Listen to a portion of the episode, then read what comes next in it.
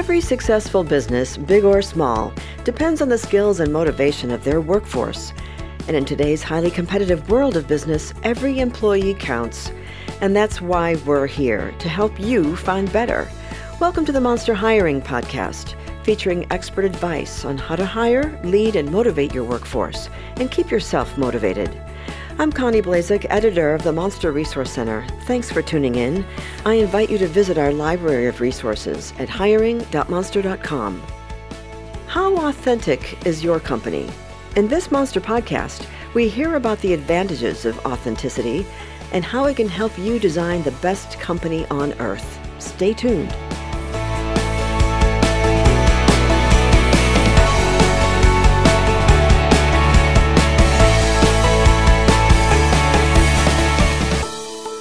Once upon a time, highly successful organizations had highly developed work cultures that attracted like minded workers. That model, however, no longer holds true.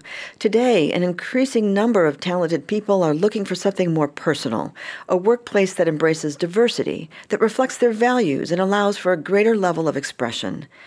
As leadership experts Rob Goffee and Gareth Jones point out in their new book, Why Should Anyone Work Here? It's essential that companies, big and small, transform themselves into authentic organizations in order to attract and cultivate a productive workforce. Their new book, published by Harvard Business Review Press, examines the six attributes that enable organizations to become more authentic. And here to talk about the book's findings is author Gareth Jones. He's speaking with us from London. He's a fellow of the Center for Management Development at the London Business School. Gareth, thank you for joining us. My pleasure, Connie. Thank you. Can you recite the six attributes of organizational authenticity? Have you committed them to memory? I can, of course I can, but it might be useful if I tell you quite how we got to them. That'd be great. Would that be helpful? That would be wonderful. Okay, well, we wrote a book uh, a while ago um, about leadership called Why Should Anyone Be Led by You? How to Become an Authentic Leader. And it's a book whose message has resonated um, widely uh, all over the world, actually. However, clever people have started saying to us, well, okay, Gareth and Rob, I get this message. I'll tell you what, I'll be authentic when I work in an authentic organization. But since I don't, I work in one that's highly political, um, doesn't always tell the truth, and so on. I'm not going to be authentic. I'm going to be the same political player that I've been for the last 15 years.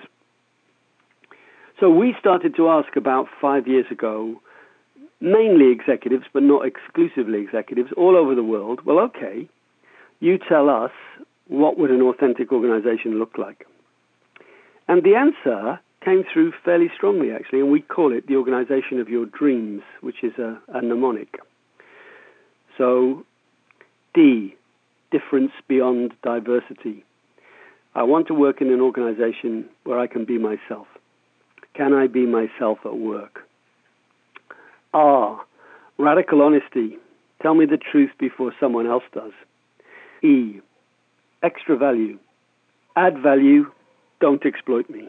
So develop me. And, and in the book, we say, well, okay, this is exactly what we'd have expected of McKinsey and John Hopkins Hospital and so on. Elite organizations have always been very good at doing this. Um, but actually, you take an organization like McDonald's, which I know always has a fairly mixed press in the US over issues like pay, but it does a tremendous job at adding value to often low skilled young people and giving them training. So it's not just elite organizations. A, authenticity. Mean what you say and say what you mean. Don't change the mission statement every three years because there's widespread cynicism about that. M, meaning. I want a meaningful job in an organization which itself has meaning. And then finally, and perhaps the hardest, S, simple rules. I want to live and work in an organization which has clear, agreed, simple rules and not a kind of fog of bureaucracy. So that's where we got the organization of your dreams from. And by the way, this is we're, we're not starry-eyed dreamers about this. We we really believe that this is a recipe for long-term sustainable success. And, and in a way, this is a rather simple argument. If you can attract, retain, and develop the best people, and broadly speaking, you're doing the right things with your customers, you probably do really well. So, how can uh, can you provide some examples of how companies are breaking their habitual patterns and, and default to conformity that um, that is improving their business and pr- improving profitability? Yeah, I'll give you a quick example. It's from I have to say this was one of my favorite companies when we did the research. It's um, the consulting engineers, and um, the, the, they recruited 50 mathematicians, and we asked the, I think he was then the chairman, why did you recruit the 50 mathematicians? And he said, I don't know yet. I think they'll find something useful to do. And sure enough, when the Millennium Bridge in London started to wobble after it was built, it was the mathematicians who found the causes of the problem and found a solution.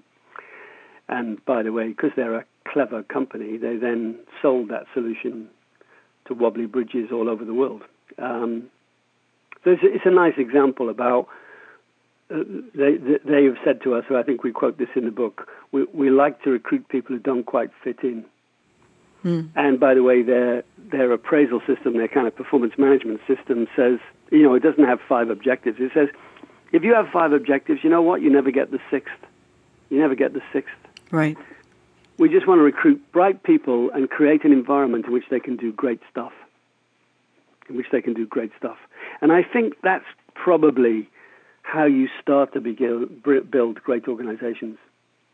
Or I remember this is a story from a chief executive who I very much admire, Lars Rebien Sørensen, who's the chief executive of uh, Novo Nordisk, which is the world's largest uh, supplier of insulin and I suppose arguably one of the most successful capitalist enterprises of the last 20 years. So it's done spectacularly well. And he, he flew to California to close down a research facility there. And he called a town hall and he explained to people why this research was not going to continue and why they decided to stop it. And guess what? When he finished speaking, they applauded him. They applauded him for telling the truth. Mm for telling the truth. Isn't that interesting? It is. Well, people respect when you extend yourself enough to provide more detail. And I think that part of the point of the book is that employees are the first ones to do that with the organization that they work for. Absolutely. You know, you talk about the the task for leadership within authentic organizations to acquire the skills needed to to lead in this new model.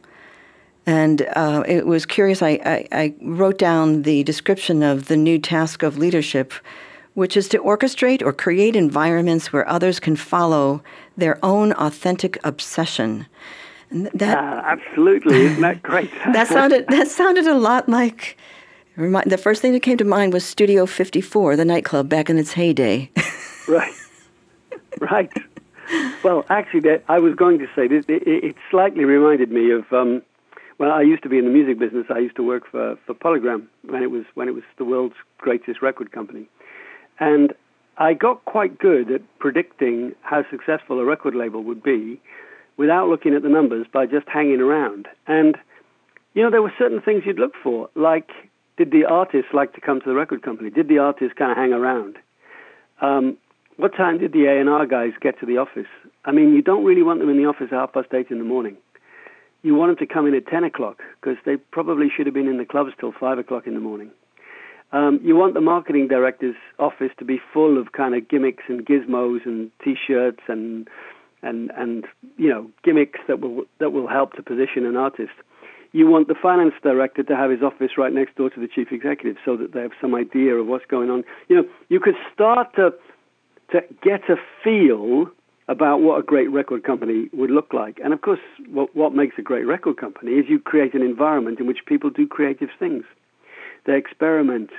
They allow creative people to do good stuff. There's a, a story um, about when Chris Blackwell signed Bob Marley, and um, he flew Bob Marley and the Wailers to London, and um, Chris Blackwell never hired studios; he always owned his own studios. So there was never a deadline. You know, there's, there's no you've got to make an album in, in in a week or you've got to make an album in ten days.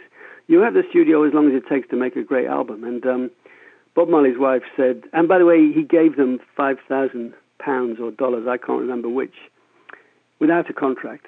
And his Bob Marley's wife said, Chris was so nice, we decided we better do something great. Mm. And that was the start of the Bob Marley phenomena. And it's a bit like, I think, even in science based companies like pharmaceutical companies. So even big pharma companies like GlaxoSmithKline, Novartis, and so on, guess what? Things will fail.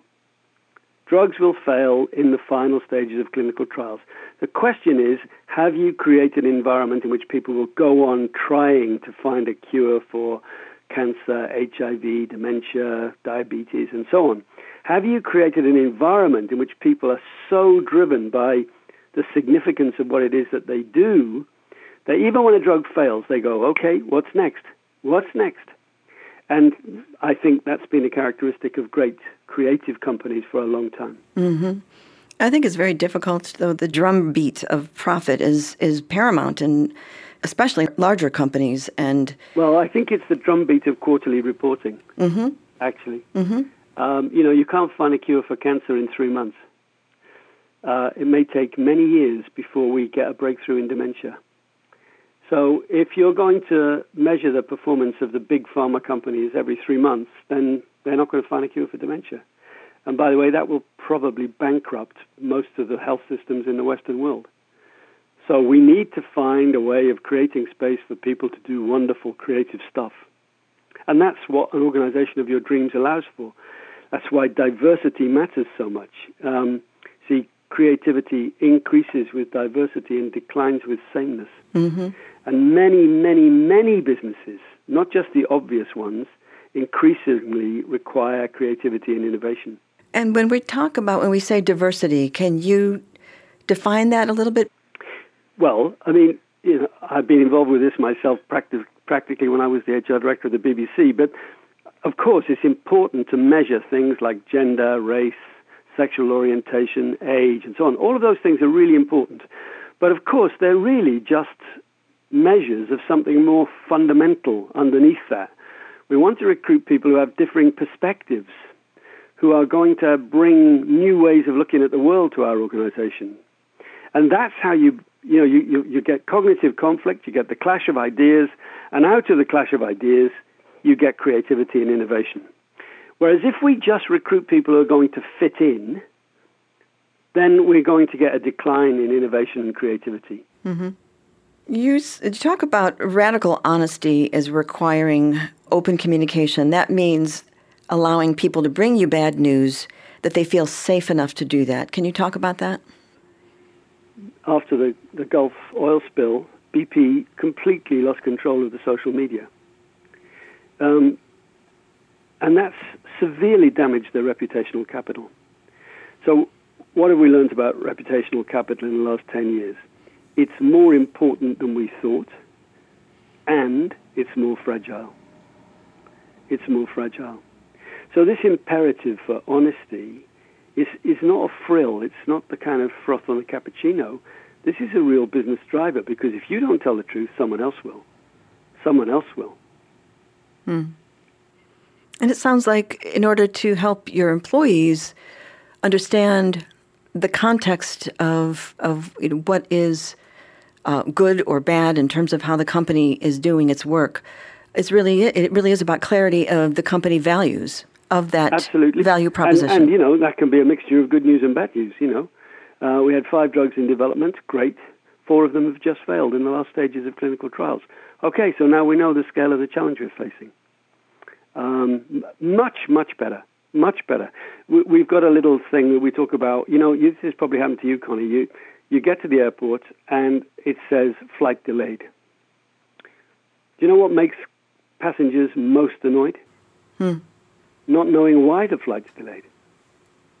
If you say to the passengers, the flight's delayed because one of the engines isn't working, do you know what the passengers say? Good, I'm glad you delayed it. Mm-hmm. But that feeling of constantly looking up at the at the flashing notice board and it just says Boston flight delayed, Boston flight delayed. That drives customers potty. And it's true for employees too. Because as you know, organizations are often awash with gossip and rumor. Employees have a right to know what's really going on in the company. Mm. And when they do, by the way, they're often very realistic about what that means for them and how hard they need to work and what they need to do to make the company sustainably successful. You advocate for employee development, not just for the high potential performers, but for everyone across the organization, even for the weaker performers. Can you talk about that? Sure. I mean, um, I, have been involved with this both practically and theoretically for a long time. And, you know, organizations will often say we, we put most of our development efforts into our high potentials. And, okay, I, can, I get that. Well, guess what? The identification of high potentials is a very inexact science. It's a very inexact science. Quite often we're wrong. They're, they're not as high potential as we thought. There are other people who we didn't quite rate earlier on in their career who turn out to be really important.